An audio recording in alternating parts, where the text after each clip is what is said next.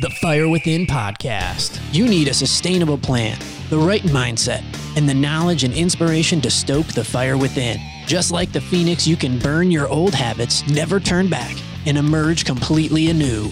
There are no shortcuts. Welcome, Fire Within Nation. This is the Fire Within podcast where we talk about all things health, fitness, and nutrition related. I'm your host, Brandon, with my co host, Joe. Hello. We have a very special guest today. We have Melinda Race, who's the program manager for the Carying Place, and we'll let her talk all about that. Uh, how are you, Melinda?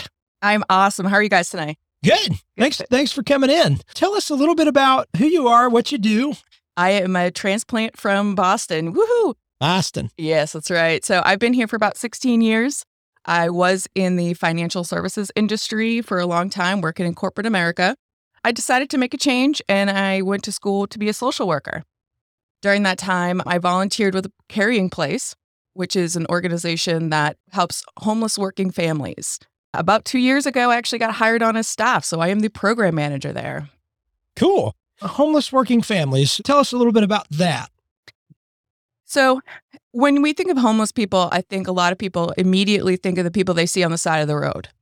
But there is a giant gap in between the people on the side of the road and us. And there are people who are living in other people's uh, houses, sleeping on couches, a lot of sleeping in hotel rooms. So these are people that don't actually have a place to call home, but they have children and they're working. And these are people that are living in this cycle of poverty. Our families all have, they need to be working, making about $14 an hour is the minimum right now, and have children. And what we do is we're a transitional housing program. So we own 10 housing units in Cary. During the time that they are living with us, we bring them through the program, which is basically life skills, doing some budgeting and most likely trying to help them find a, a better job at this point. That's awesome. How long does the program last? And then what is the eventual outcome and timeline? Technically, the program lasts 16 weeks. Now, I say technically because that's the time that they are in our housing unit and we're paying their rent and utilities. We're paying their rent and utilities so that they can save money for first and last month's rent, pay off debts, pay off eviction. But it's actually a 16 month program. So after the 16 weeks, the goal is that they are in their own housing unit, so in an apartment of their own. But during the, that next 12 months, it's a graduate program. And our graduate program, we work on some journeys. There's three basic journeys. One is home ownership. So out of a, an apartment and into your own home. So we work through things like more credit score work, paying off uh, other debts, and just uh, saving money for a deposit. Two other journeys are a career. Like a lot of them are in jobs, but they would like to be in a career. So we work through that. And then the last one is more education. So if there's something, a skill they want to learn or a trade they want to learn, that's the third journey that we work on in the 12 months. So that's a transformation in itself, what they're going through, which has all kinds of parallels with health as well. Since we're talking about that population, and this is great to know because I honestly was not aware of this in between homeless thing. I, I had you know, I've heard of the Ronald McDonald House, but that's all the knowledge I have. What kind of health challenges are common, and is it difficult for them to uh, even think about exercise and nutrition? People who are just looking to get food on their table, get to work, uh, get their kids to school, make sure their kids are doing everything they need to do to be successful, those things aren't on the table right now. Um, and that's what I see um, as going through my own journey. It's just really frustrating because it, they're not in a place to hear some stuff right now. So, one of the things that we try to do is little things. They stop at fast food restaurants, which we all do, but it's on a pretty consistent basis because that's the easiest thing. That's Yeah. the quickest thing. Kids need to eat. You've been going for 14 hours already in the day. So, we're trying to work through that. So, the health issues that you ask, about, they're Yeah. always tired. Um, always tired, always very low energy, which is very difficult because we're trying to get them to accomplish certain things. And really importantly to me is to give them confidence. And when you're tired and you're doing all these things, and then I say, hey, how about you make a turkey sandwich? That's not helping with confidence.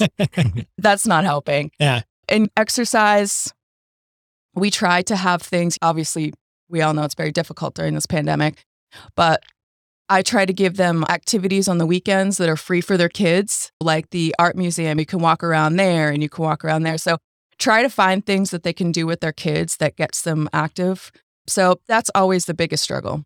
Yeah, because when you have your list of priorities, I know there's some maybe in social when you're getting your social work degree. I know there's these priorities of, I guess your needs. Was it Maslow's hierarchy, something like that?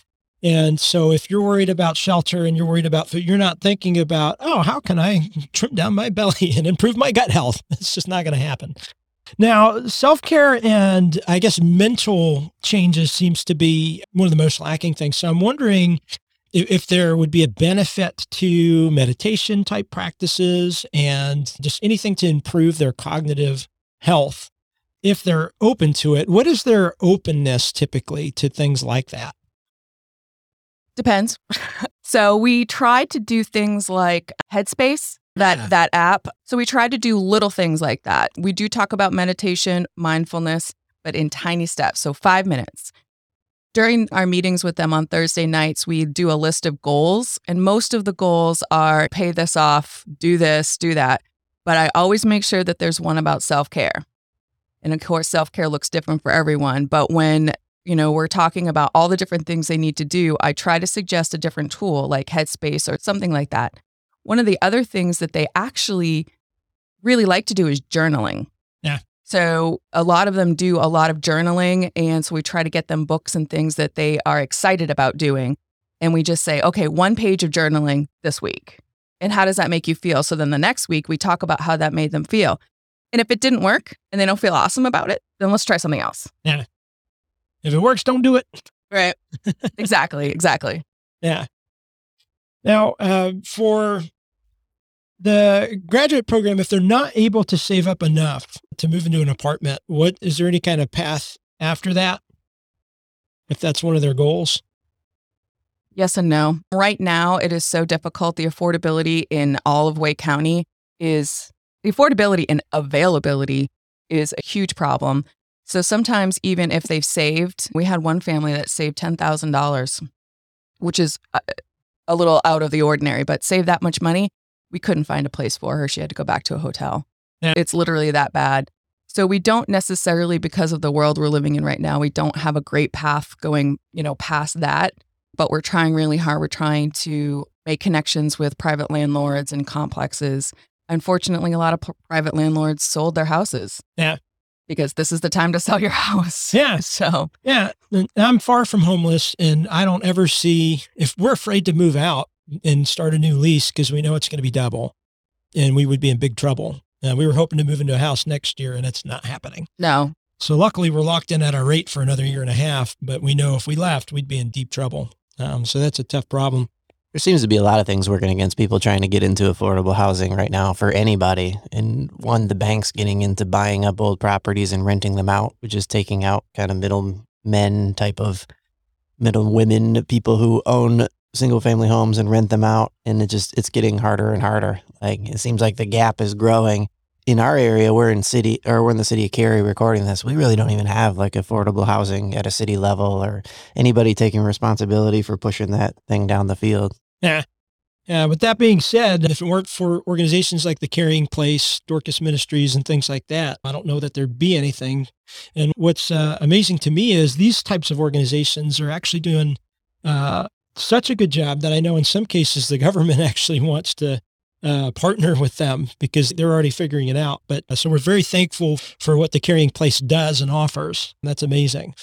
Now, we talked a little bit about the carrying place side of things. Uh, I want to switch gears a little bit and talk about your personal story. So, I've known you since 2014, something like that, and you look a lot different than the last time I saw you. You lost like half of you. And so, tell us, let's go through this journey starting way back when and just as much as you're willing to share. thank you for noticing, first of all, Brandon. I've had uh, a weight issue my entire life, some trial, childhood trauma, things like that have made me have some food anxiety. So, uh, coupled with that, then you gain a lot of weight and lose tons of confidence, and your body hurts all the time. So, it's taken me a long time. I'm 44. I have lost uh, 90 pounds. Holy crap. um, I got more to go, but It's a child. what child is 90 pounds? I know that's, that's kind of a big child, Brandon. That would make the news. 90 pound child born today. Not a baby. I went to the doctor once and he was like, We can't help your knees anymore because you're overweight. And I'm like, Yeah, I know. I'm aware, but I'm overweight. I just had to take a little bit of soul searching and why am I overweight? Why do I have such food anxiety? Meaning, I have to eat everything. And if I don't know where my next meal is coming from, I'm going to eat twice as much to make sure that I'm not hungry eating anything. So, what I learned is try to understand my emotions. And I got to be honest with you, it's about enjoying my food right now. I enjoy my food. And I had to learn what that meant. Simple things. As an overweight person, eat your carrots, eat your apples. Ugh, goodness gracious. No, thank you. However, I have learned I actually love carrots. I do not like baby carrots. Those are gross to me, but I love break getting a regular carrot, cutting it up and just eating it like that. There's this beautiful sweetness to carrots that are not baby carrots. And there's this beautifulness of it. And I know that sounds really weird, but that's how I'm learning to enjoy my food. Yes, I should be eating healthier, but I have to figure out what it is that I really enjoy. Apples. I don't like holding an apple in my hand. So if I cut up my apple and put it in a bowl, I'll eat one every day. And I only like Fuji apples. So it's really, it was really about learning about what makes me happy and using that joy in my food. And that's the emotion that I'm looking for when I'm eating. Obviously, it's really important for me to listen to my body. If I have a, a piece of toast for breakfast, that means at lunch, I'm probably going to do up it to lots of protein. Protein is is my life. Protein makes a huge difference in how I feel, how I physically feel, and what I do. So lots of protein, finding different ways to get protein in. But it's all about how I feel physically and how I feel emotionally and just working through that. And you know what? I had um, cinnamon toast crunch. I was thinking about it. And in the old days, I'd be like, you can't eat that. You're fat. Don't eat that. You know what? I really wanted a bowl of cinnamon toast crunch. I had one bowl of cinnamon toast crunch and I loved it. and it was awesome. Kid on Christmas. Yes. And that was it. And I felt that emotion, happiness. And then I moved on with my day. And that it took a long time. And I still have some things to learn. The other part of that, of course, is exercise. As an overweight person, you've been told you need to walk three miles a day, 10,000 steps every morning, get out there and walk. I actually don't like to walk. I don't like it. And the more I tried to make myself do it, the more I was like, this sucks. I don't want to do this anymore. You know what I do like? I like strength training. Hey, I now we're talking. love it. I have a trainer. It's taken a while.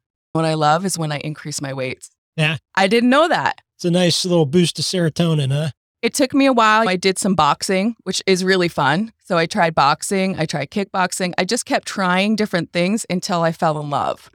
And that's what works is that is trying to figure out what emotion I'm looking for and finding that thing that works for me because there's something out there that works for everyone. I just didn't look hard enough before. Now, that's a great point. I think everybody thinks do a bunch of cardio, exercise more, eat less. But I think it's exercise correctly and eat what's right for your body is, is a lot more accurate. I mean, it's interesting that the preparation of the food makes such a difference mm. because a lot of people have texture aversions and visual. I mean, there's all kinds of things that can make you like or dislike a food, but that's pretty cool and interesting that you're able to find alternate ways to do it. And because I, I know for my wife, especially, she's similar too. There's certain types of food she'll only have a certain way. Now, one thing about carrots, a lot of people are like, they're high in sugar. Shut up. It's better than ice cream. Screw is. you. It is better than ice cream. So stop it. It's got a bunch of fiber and it helps counteract a lot of that sugar. And you would need a bathtub of them to equal one bowl of ice cream. If you're uh, carrot phobic, stop it. Whoever's telling you to be, don't listen. and go and go get them and cut them up. Don't get the baby carrots if you if you have an aversion to those. I know baby carrots are good for you too and all that, but that's that was the thing that changed me was just trying to find a different way. And I don't even need a, any dip or anything like that with it. I just want to chomp on. And that's the other that's the thing with um cucumbers too. Yeah. Like I don't like a, a regular cucumber, I cut it up. Eh, but those like little English ones that are really small, and you cut them up, a little salt and pepper, put them in a bowl, and that's what I chomp on. It's just so good. Yeah. So for my wife, when we do soups and things, if the carrots are big, she doesn't like it. And if the peppers and onions are big, she doesn't like everything has to be chopped small.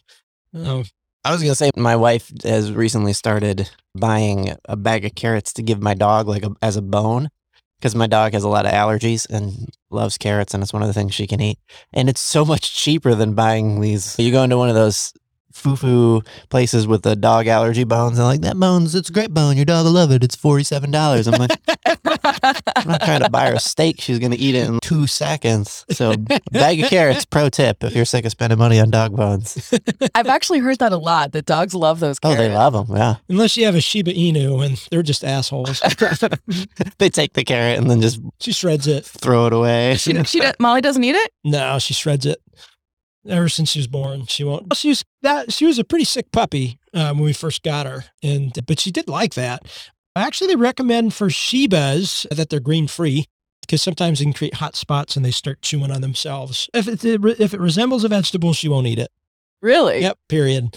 Now, sometimes if it's super flavored in something and cooked, we can get her to eat it, but not typically.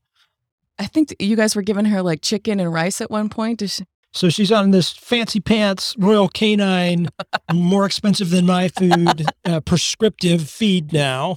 You didn't buy a bag of that on OfferUp, did you? No. Because we sold a bag because my dog stopped eating it, and we that's the kind we gave him, Oh, like yeah. hundred and twenty dollars a bag or something. one's 17. my gosh. Uh, so this is the uh, white fish and potato. The downside is she smells like fish, but Oh no. but, she's, but she's healthy. She's super sweet. Um, I couldn't. So it's cheaper. That's what. So we do. We're doing the same thing. Just so you know, consider it's cheaper to just make your dog's dog food. so she was not. We were had a mix that was like brown rice and tuna fish, broccoli and carrots. Yeah. So we just buy broccoli, carrots, make brown rice, and a can of tuna fish, and we were like half the price of that dog food. oh wow. yeah. Uh, but I'm too lazy, Joe. My wife makes a big bowl of it like once a week. Oh yeah. We throw it in the fridge, and then Yeah. that's the dog's But it's funny because she got real lethargic for a while on the old feed, and we were ner- we were worried. We went to the vet and we were reading up on the board about legumes being bad for him and causing like tachycardia and all or myocardial infarction. That's fun to say, infarction. And um, but anyway, we switched her food. Her energy shot through the roof, and she was fine. She quit chewing herself, and so I guess it was the grain, which is interesting. But every breed's different, so I think. That's crazy. It just goes to show you what you put in your body is gonna produce what you want outside. That's cool. Have you ever felt like you were just throwing weights around like an idiot at the gym, hoping to see some results? Or after weeks or months of working out, notice that the scale just isn't moving? You wouldn't cook without a recipe. So why would you train or start a weight loss program like the Swedish chef randomly throwing ingredients into a pot? You need a sustainable plan that's science-based and attainable. Fire Within has worked with thousands of clients and helped them reach their goals. So visit firewithinnf.com today. Get yourself the free ebook, read the testimonials, and choose a service that works for you. Choose from services like one on one nutrition coaching, one on one personal training, and more. Again, that's firewithinnf.com.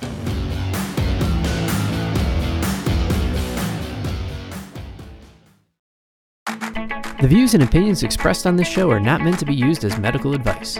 Consult your doctor before implementing any health or exercise changes. The Fire Within encourages you to do your own research and aims to spark interest and motivation to a healthier lifestyle. Uh, So you talked a little bit about food, and you talked a little bit about this kind of falling in love with strength training, which makes me excited because I'm a, I'm a strength coach. I know. Um, it's my favorite thing. Was it like pulling teeth to get you started? What did the first couple weeks look like? It- was a little tough. I my trainer did a great job of watching my fears and allowing me to be afraid. I've had knee knee problems my whole life because I was overweight.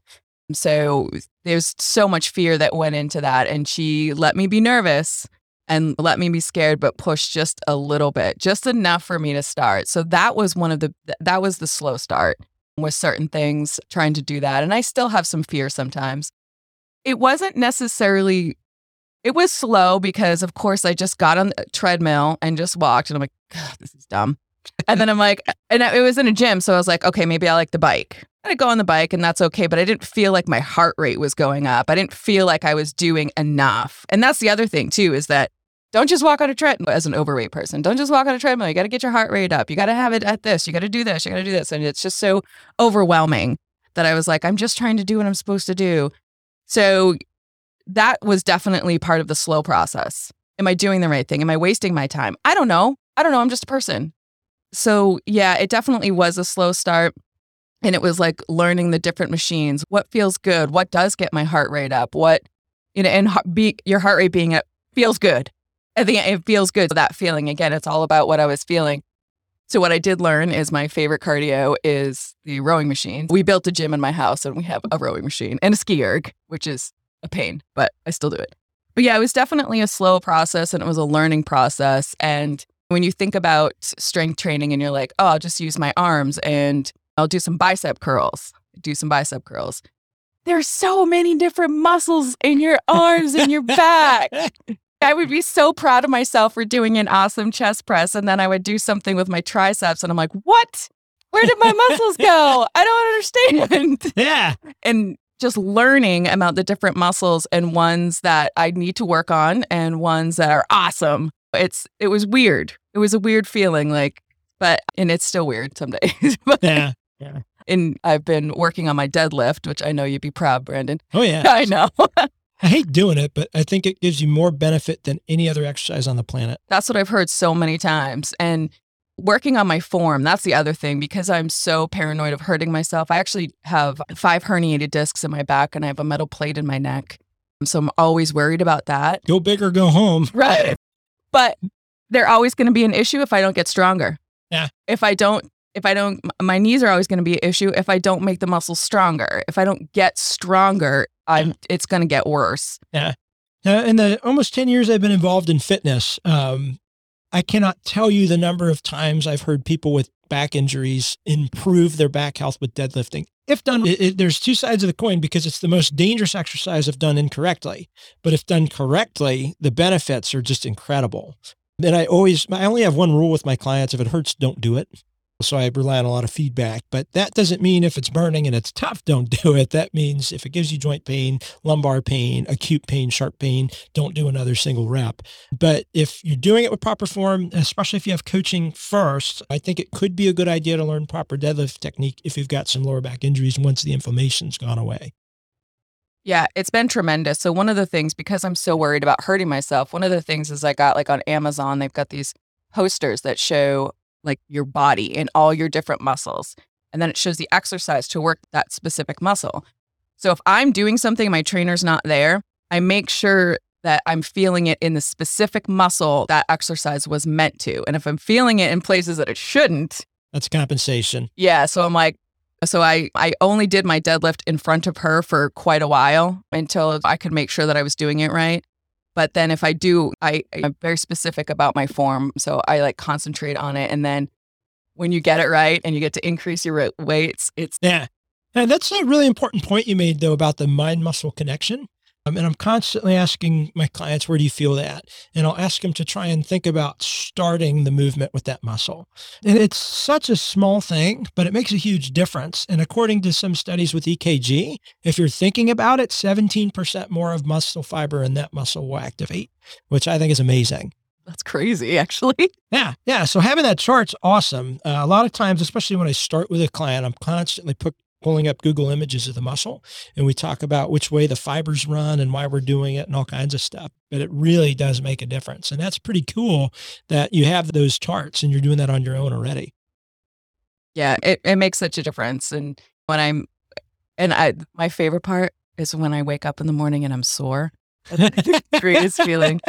Like my triceps hurt a lot right now, and I love it. Yeah, that's a good sore though. Absolutely, and that's the thing too is that I had to learn what was good sore and what was bad, bad sore. sore, and now I'm very clear on that. And my trainers and and I also pay attention to if it's both sides or it's one side. Because if it's one side, then that might be an issue. But I that I pay attention a lot to that. Again, I listen to my body as much as possible, something I hadn't done in 40 years. yeah. Yeah, and it sounds like you have a really good trainer. We might as well plug your trainer. What's uh, your trainer's name? Would he mind if you shared? No, it, it's Nora Hammond. She is with Fitness Where You Are. She works with a lot of people that have any kind of injuries or anything that they're working through. She is just absolutely phenomenal. She drives me insane. But what's great is she comes to my gym at my house. We work really hard, but yeah, she's fantastic. And when I'm cranky, she makes me work harder. Cranky tax. Yeah. like it, it is. As soon as she walks in, she's like, How are you? And I'm like, eh. And She's okay, ma'am. You'll do burpees till you're happy. yeah, exactly. And then I'm like, I think we're done here. You may leave my house. my, my music professor in college had a sign over his door. It said, The beatings will continue until morale improves. That's exactly what's happening.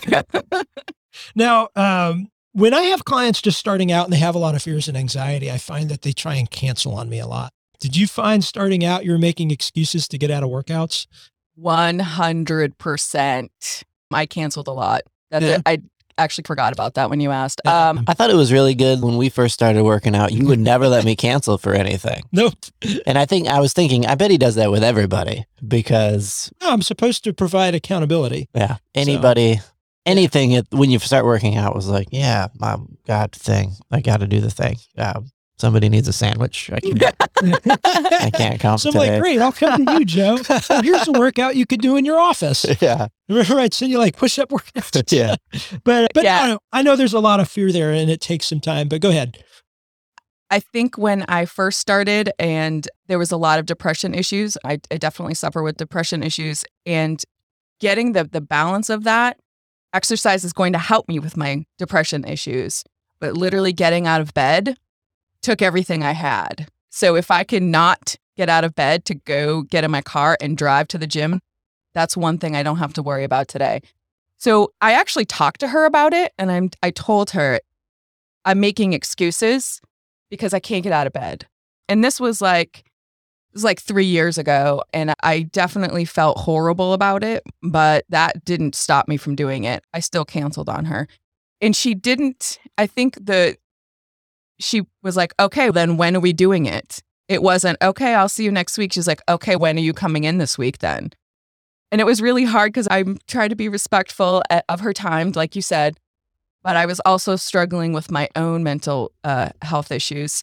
So breaking out of that and becoming uncomfortable, that's what actually broke it. I had to be uncomfortable. When you're struggling with depression and you're struggling with all the stuff, and then we went through the pandemic and we all struggled Yeah. and are still struggling, you have to be uncomfortable, and being uncomfortable sucks. And I don't want to do it, and nobody wants to do it. But if I just do it a little and it feels good, the next time I'm going to do it a little bit more and a little bit more. So Yeah. being uncomfortable, I did it, and I still have to do it. but that was definitely um, part of it. I, I definitely canceled a lot. I definitely felt bad. And w- unfortunately, I still cancel sometimes, and that's because of work. And that's that unfortunately comes first right now. But yeah, uh, that was that's a good point. I forgot I canceled on her so much. but it's I wanted to bring it up because I don't think there's this intent to to just be lazy. I think it's a real struggle that's going on, and I was just curious what types of techniques help you break that because I, I don't view it with depression. I don't view it's any different than I wouldn't be angry at an alcoholic for drinking again. Because that's something they're going to struggle with for forever. And maybe I think depression can eventually be you can get to the other side. But I do think it's a real thing you're struggling through. And I don't mean to diminish those feelings that would prevent somebody. I, th- I think it's a real struggle. What helped? What was your inner conversation that would actually get you there on the days you wanted to cancel? It what got me there is remember last week when you canceled? Did you feel better or worse when you canceled? Yeah. And having to remember that is that the guilt, number one, of canceling on her, and number two, you didn't do what you wanted to do. Yeah. You didn't try. And of course, my trainer, the only bad workout is the workout you didn't do, blah, blah, blah. Unless you get hurt. yeah. I tell her she's wrong all the time because there are some bad workouts that she gives me. But that was, again, I was trying to understand my emotions. Okay, so you were depressed and you couldn't get out of bed. You canceled this. Now you're worse. Yeah. Now you feel worse because you were supposed to go and you maybe disappointed her, maybe not, but it was worse. So that was the inner inner thinkings of, Yeah. that I was working through is that do you want to feel better or not? Yeah. That's really cool. With some of my nutrition clients, I actually have them write them down. I said, you could have the milkshake. You can have it. But before you have it, I want you to write down how are you going to feel after. And when you write that down, if you still want that milkshake, have it. I don't care. But at least go through the mental process of doing that. Um, and it's similar to cognitive behavioral therapy, CBT, stuff like that.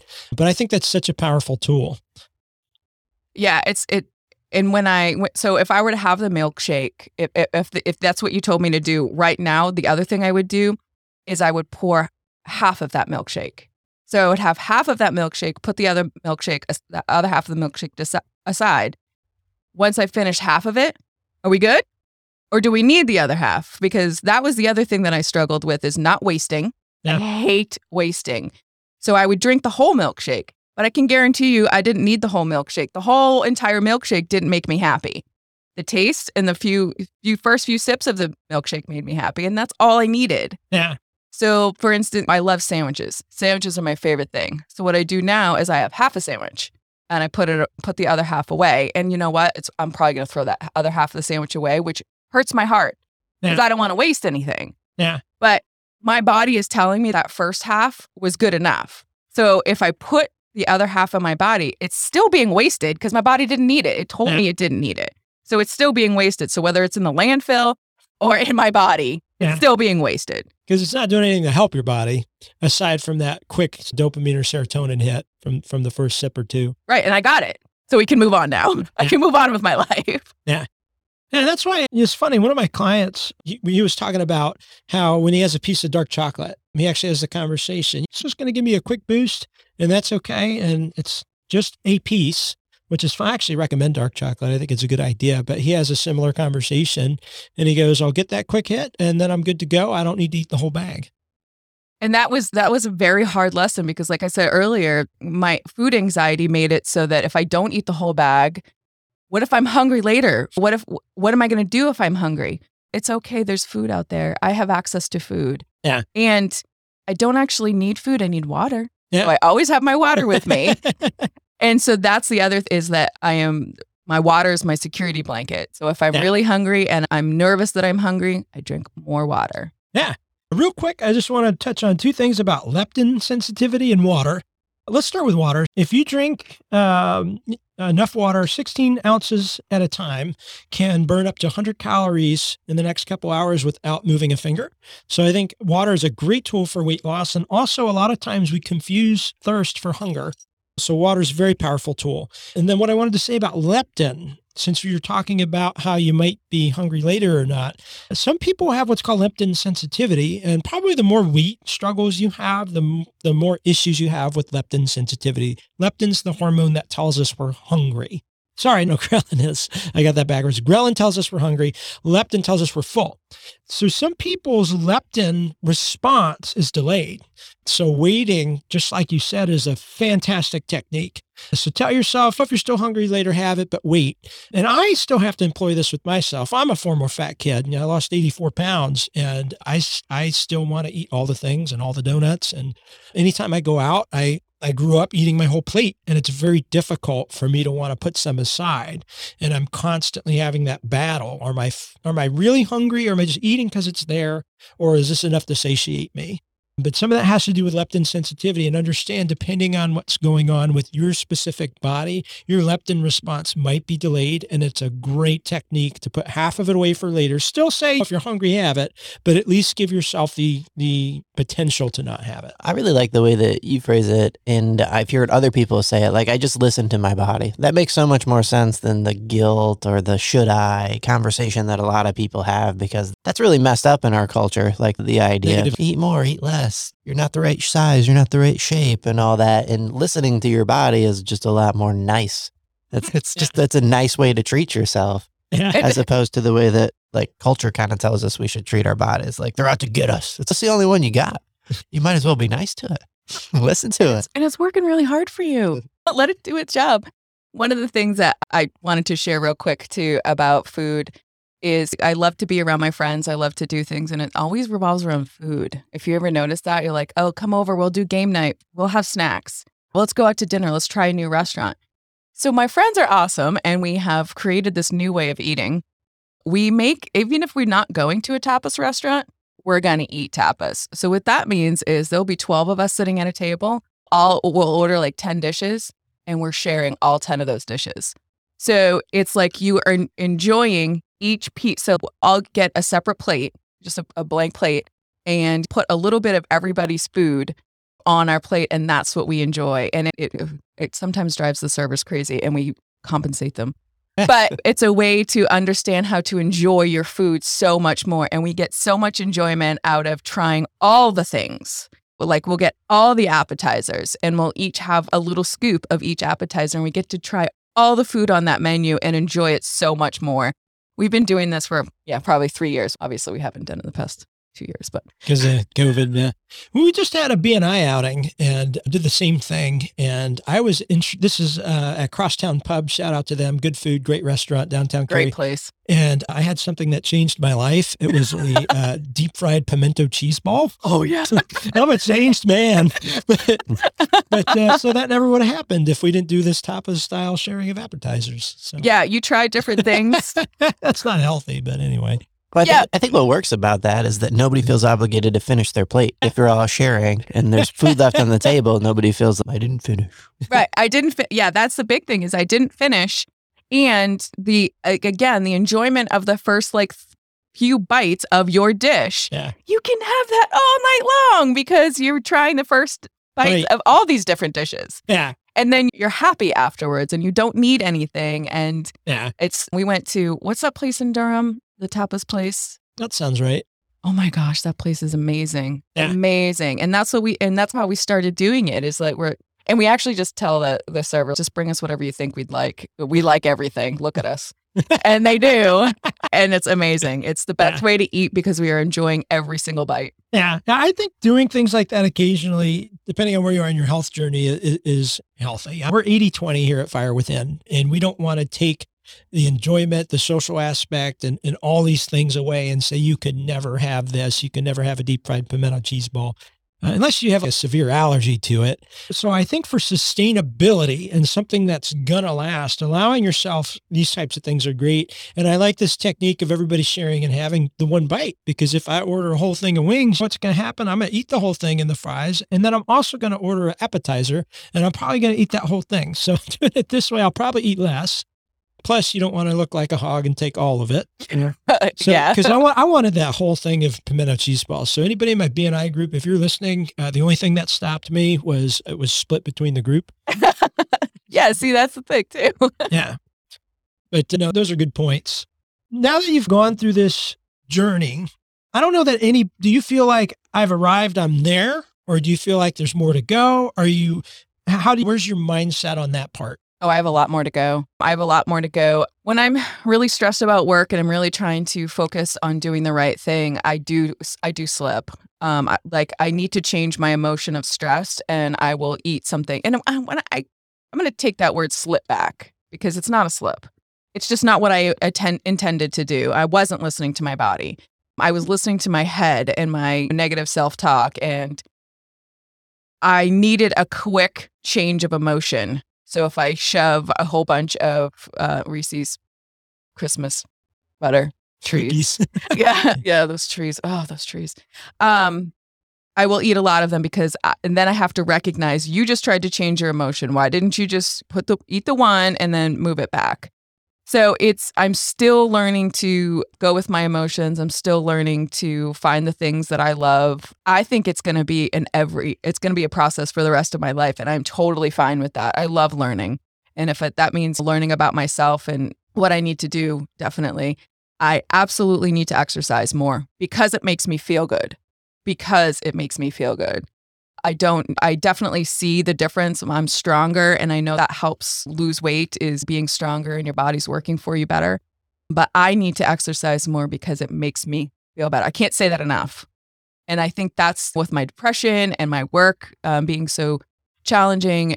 That's what I need to do. No, I'm not done my journey. I've got a long way to go and I need to I need to do a better job of making exercise more of a priority. Yeah. And it sounds like the best technique is thinking if I don't go, how am I going to feel? Absolutely. And that makes a difference. So I think I'm going to employ that more often, especially with my nutrition clients. And then I have a lot of clients that are nurses and they're really struggling. And my, my nurse clients have always had a high cancellation rate since COVID started. And I know they're struggling with that depression aspect and it is hard to get out of bed and they are struggling with those things. So I appreciate those tips. Um, and I'll definitely start employing that technique more. Now, one thing we like to leave our listeners with our guests is if there are three things you can tell somebody that are ready to, to, or that are starting to make a health change, regardless of what it is, what are the top three things you would suggest to them? You got to listen to your body. It knows what it's doing. It, it knows what it's doing. Um, and it might mean changing habits completely. And that's okay. Your body, like I said, your body knows what it's doing. So keep trying until you find the thing that works for you. And so listen to your body emotions are real and always valid. What emotion are you working for right now? And how do you accomplish that? And some people, when you get really mad about something, oh, don't be mad about that. No, it's okay. You can be mad about that. Yeah. And that's part of the negative self talk that happens so much that turns us into doing something that we really shouldn't be doing. It's okay to be angry. It's okay to be sad. It's also okay to be really happy. So own your emotions and be okay with that and listen to your body. Third thing, you got to find the exercise that works for you. If you don't want to be on the treadmill, don't be on the treadmill. I actually, I do, I'm on the treadmill a lot, but that's just to get my body warmed up. And that's all I use it for. So I get, I'm on the treadmill, getting my body worked up. We do, we're going, we're planning another trip. We just recently went a friend's trip to Montana. We did a lot of hiking.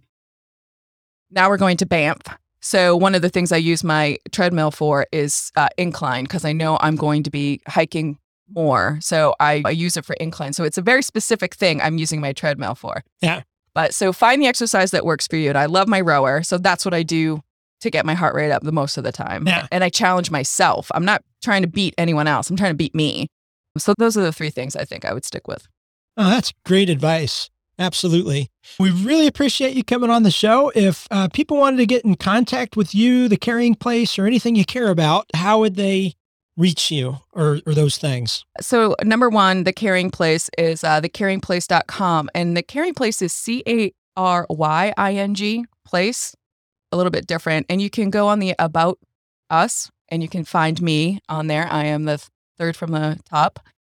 My email is on there. You can definitely email us. One of the big things that I would like to take away from this is please use your voices to help with affordability of apartments and anything that we can do to help. There's some organizations out there called one's called One Wake where we can put our voices out there saying the need for affordable housing in our area. So that's how you can reach me. The day that this episode comes out, there's still a couple days to get involved in the Carying Place 2021 Home for the Holidays benefit, where they are raising money to su- uh, support to help give families a home for the holidays. Trying to raise eighty thousand, and they're at about 35 right now. So you still have time to donate, help them hit that goal. So go check that out at give.thecaryingplace.org. Thanks for tuning in today. I hope you got a lot of value out of today's episode. If you did, uh, go check us out at firewithinnf.com. You can subscribe to our newsletters and make sure you never miss an episode or any other content. Also, be sure to follow us on social media.